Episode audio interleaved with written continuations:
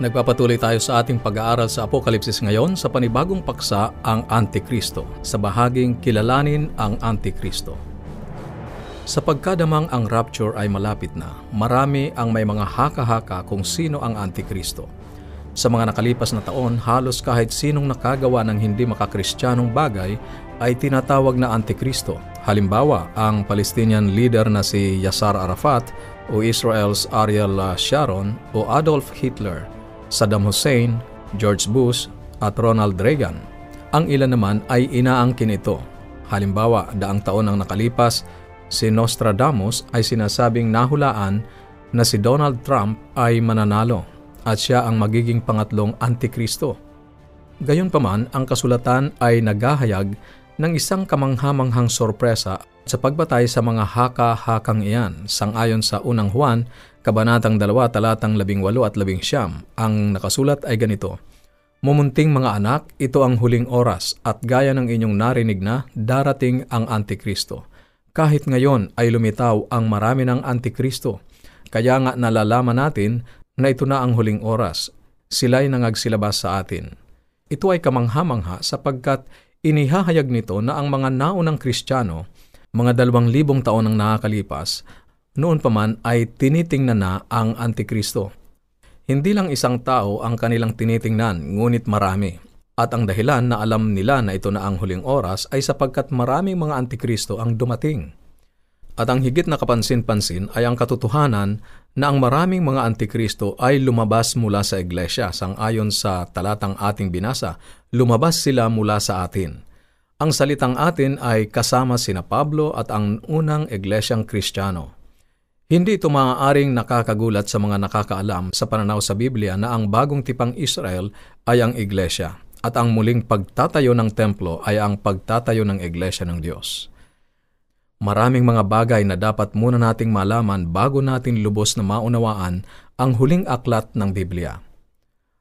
Parang ligtas na isipin na kung ang Antikristo ay nasa loob na ng Iglesia, humigit kumulang 2 taon ang nakakaraan, siya ay nandito pa rin ngayon at ang Iglesia ay mararanasan ang buong puwersa ng kanyang atake.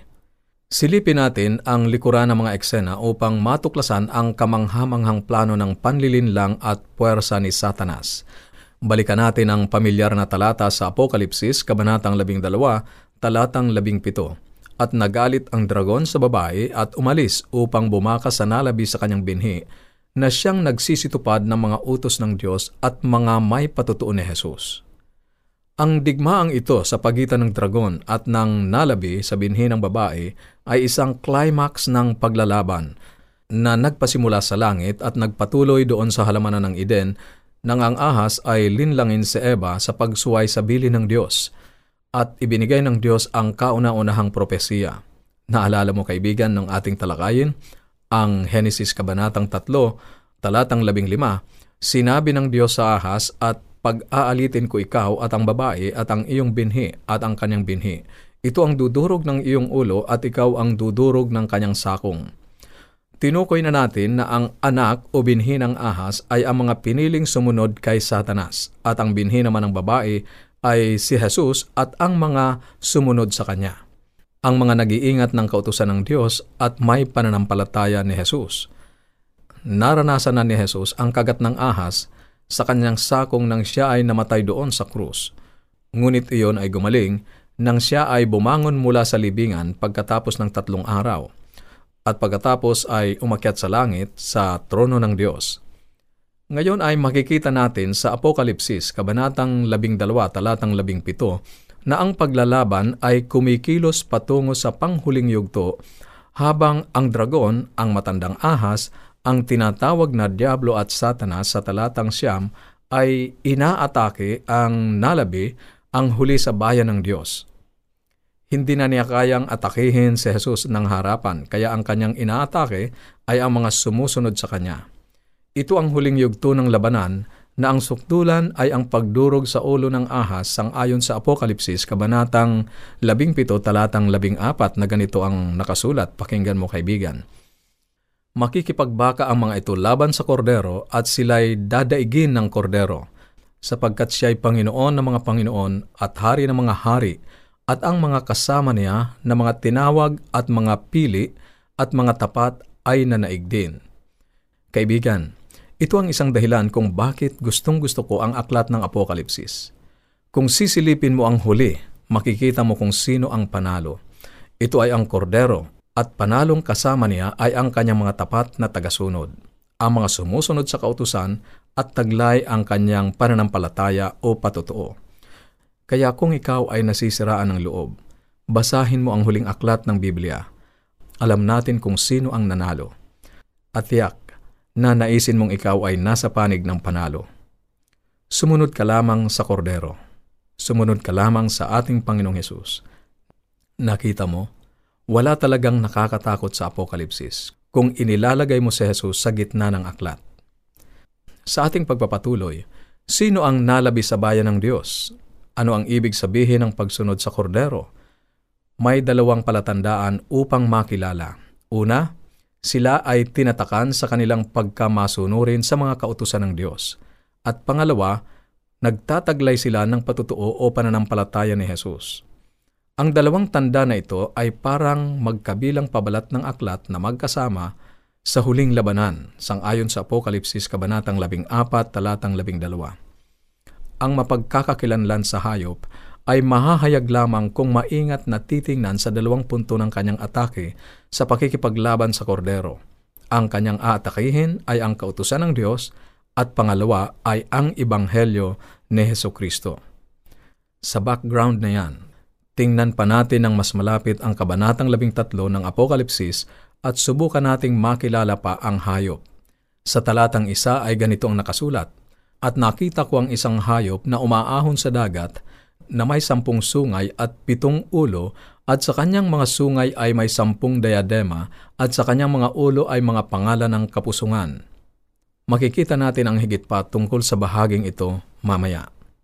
At sa talatang 2 ay sinabi, ibinigay sa kanya ng dragon ang kanyang kapangyarihan at ang kanyang luklukan at dakilang kapamahalaan. Ngayon ay narito ang palatandaan. Kung makikilala natin kung kanino ibinigay ng dragon ang kanyang kapangyarihan, matutukoy natin kung sino ang hayop.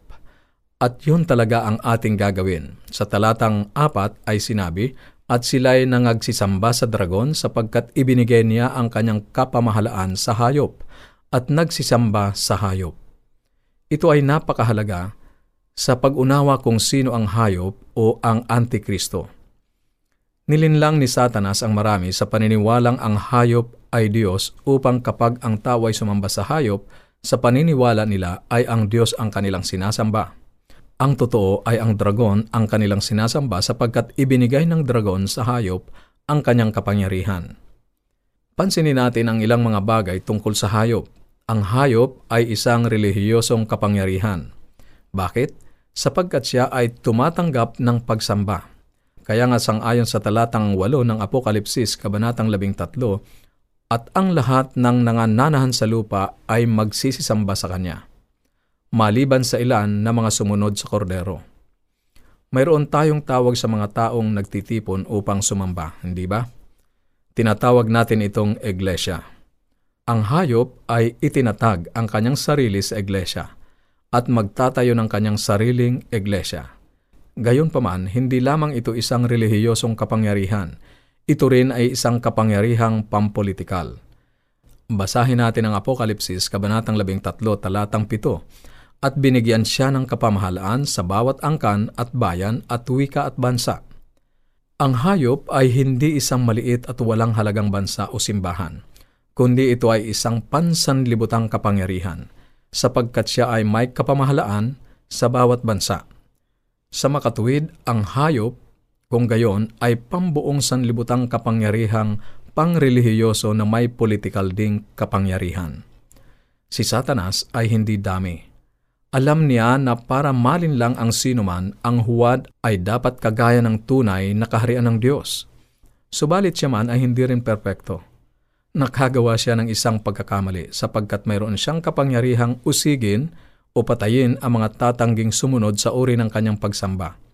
Sa talatang 7 ng Apokalipsis, Kabanatang 13, at ipinagkaloob sa kanya na makipagbaka sa mga banal at pagtagumpayan sila. Iyon ay puwersa. Tandaan natin, kaibigan, Hindi gumagawa ang Diyos sa puwersahang paraan. Hinihimok lamang niya palapit sa kanya ang mga tao sa pag-ibig. Ang Antikristo sa kabaliktaran ay ginagamit ang puwersa at pandaraya. Ngayon ay handa na tayo upang simulan ang pagkilala sa Antikristo. Maraming pagkalito sa mundo ng Kristyanismo ngayon tungkol sa mapagkakakilanlan ng Antikristo. Subalit kung ating ilalapat ang mga susi sa pag-interpret ng Apokalipsis na atin ang natutunan, una, hayaang si Jesus ang maging sentro. Pangalawa, kilalaning ito ay aklat ng mga simbolo. Pangatlo, hayaang ang mga kasulatan ang mag-interpret ng mga simbolo sa pamamagitan ng paghahambing ng kasulatan sa kasulatan. At pang-apat, alalahaning ang aklat ng Apokalipsis ay sumipi mula sa lumang tipan ng higit sa 600 beses. Malalaman nating walang pagdududa kung sino ang hayop at ano ang kanyang tanda kung gagamitin natin ang mga susing ito. Balik tayo sa simula ng 13 kabanata ng Apokalipsis. Ang unang talata ay nagsasabi, "At nakita ko ang isang hayop na umaahon sa dagat na may 10 sungay at 7 ulo, at sa kanilang mga sungay ay may 10 diadema, at sa kaniyang mga ulo ay may mga pangalan ng kapusungan, at ang hayop na aking nakita ay katulad ng isang leopardo, at ang kaniyang mga paa ay gaya ng sa oso, at ang kaniyang bibig ay gaya ng bibig ng leon." Sa puntong ito, ako ay naniniwala na sinasabi ni Juan, "Sandali, huwag mo munang ipagpatuloy ang pagbasa hanggat hindi mo naiintindihan ang Daniel kabanatang 7. Makikita mo na ang Daniel at Apokalipsis ay magkasama kagaya ng kamay at guwantes. Sila ay mauunawaan lamang kung isa sa alang-alang ang bawat isa." Kaya sa susunod ay magsisimula tayo sa Daniel kabanatang 7 habang tayo ay nagpapatuloy sa paghanap ng pagkakakilanlan ng hayop at Antikristo. Sila ay iisa lamang. Ngunit ngayon ay aking iminumungkahi na magpasya kang sambahin ang Kristo at sundin ang Kordero. Kung mayroon kang mga katanungan o anuman ang nais mong iparating sa amin o nais mong magkaroon ng mga aklat at aralin sa Biblia na aming ipinamimigay, maaari kang tumawag o mag-text sa ating mga numero sa Globe 0917-5643-777, 0917-5643-777, at sa Smart 0919-0001-777, 0919-0001-777, at ang ating toll-free number 1-800-132-20196, 1-800-132-20196. Maaari ka rin magpadala ng mensahe sa ating Facebook page, facebook.com/awr Luzon, Philippines, facebook.com/awr Luzon, Philippines, o dumalaw sa ating website www.awr.org, www.awr.org.